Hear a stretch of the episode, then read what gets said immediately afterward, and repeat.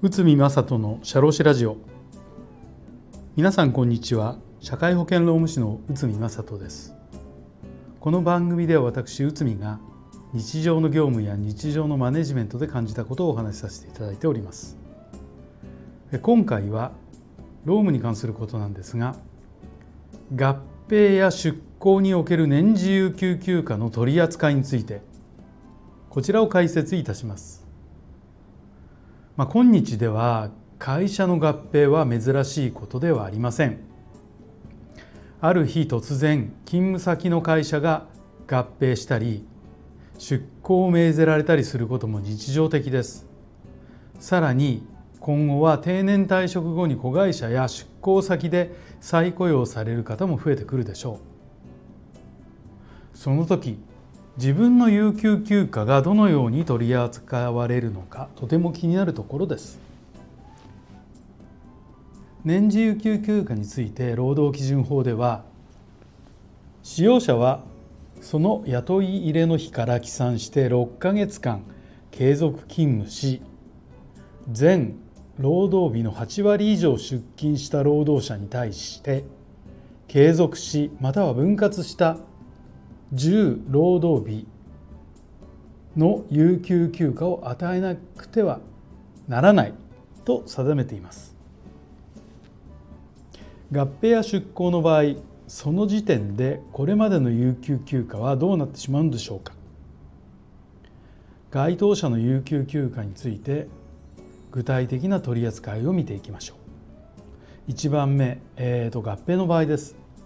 複数の会社が1つにの会社になる場合形式上は合併前の会社と合併後の会社は別の会社で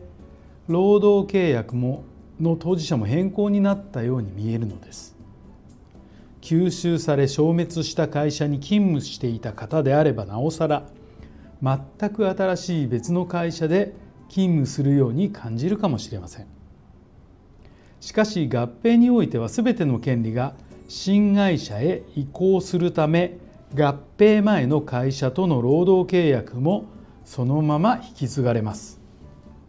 合併後の新会社は合併前の勤続年数を通算し有給休暇を与えなければならないのです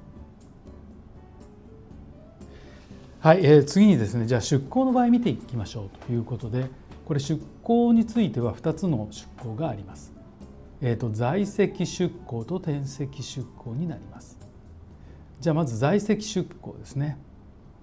在籍出向というのは A 社から B 社への在籍出向の場合ということでちょっと見ていきたいと思うんですけど出向者は出向元である A 社との労働契約の関係がそのまま続いている状況です。在籍出向の有給休暇は出向元の勤務期間を通算した勤務年数に応じて与えなければなりません。ただし在籍出向していた先で再雇用されることになった場合は転籍出向となります。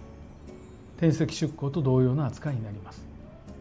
まあ在籍出向の場合はもともとの会社の権利そのままということなんですけど転籍出向の場合を見ていきます。親会社 A から子会社 C への転籍出向する場合は転籍の時点で使用者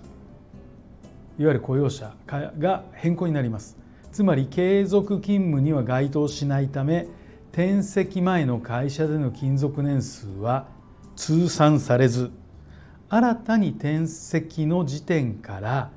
起算して有給休暇を与えることになるのです。なお会社を定年など会社を定年などで退職した後に子会社で再雇用される場合になった場合でもこれまでの勤続年数は通算されず再雇用から起算して付与します。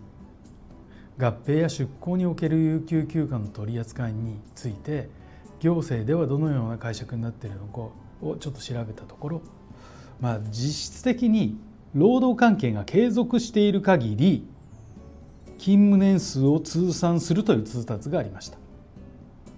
会社が解散して従業員の待遇を含め権利義務が新会社に例えば包括された場合などはこれが継続しているというふうに考えられます。在籍出向した場合も同じです。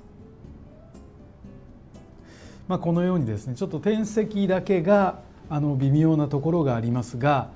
えー、とこれが完全に切れてしまうのかももしくはその権利関係を引き継ぐ、えー、と出向なのかとかいろいろ細かい部分がありますので、まあ、今ざっくり言ったところは、えー、転籍は新しい契約よっていうふうに話してますけど、まあ、この辺個別によく見てみた場合はもしかしたら丁寧に取り扱う必要があるのかもしれません。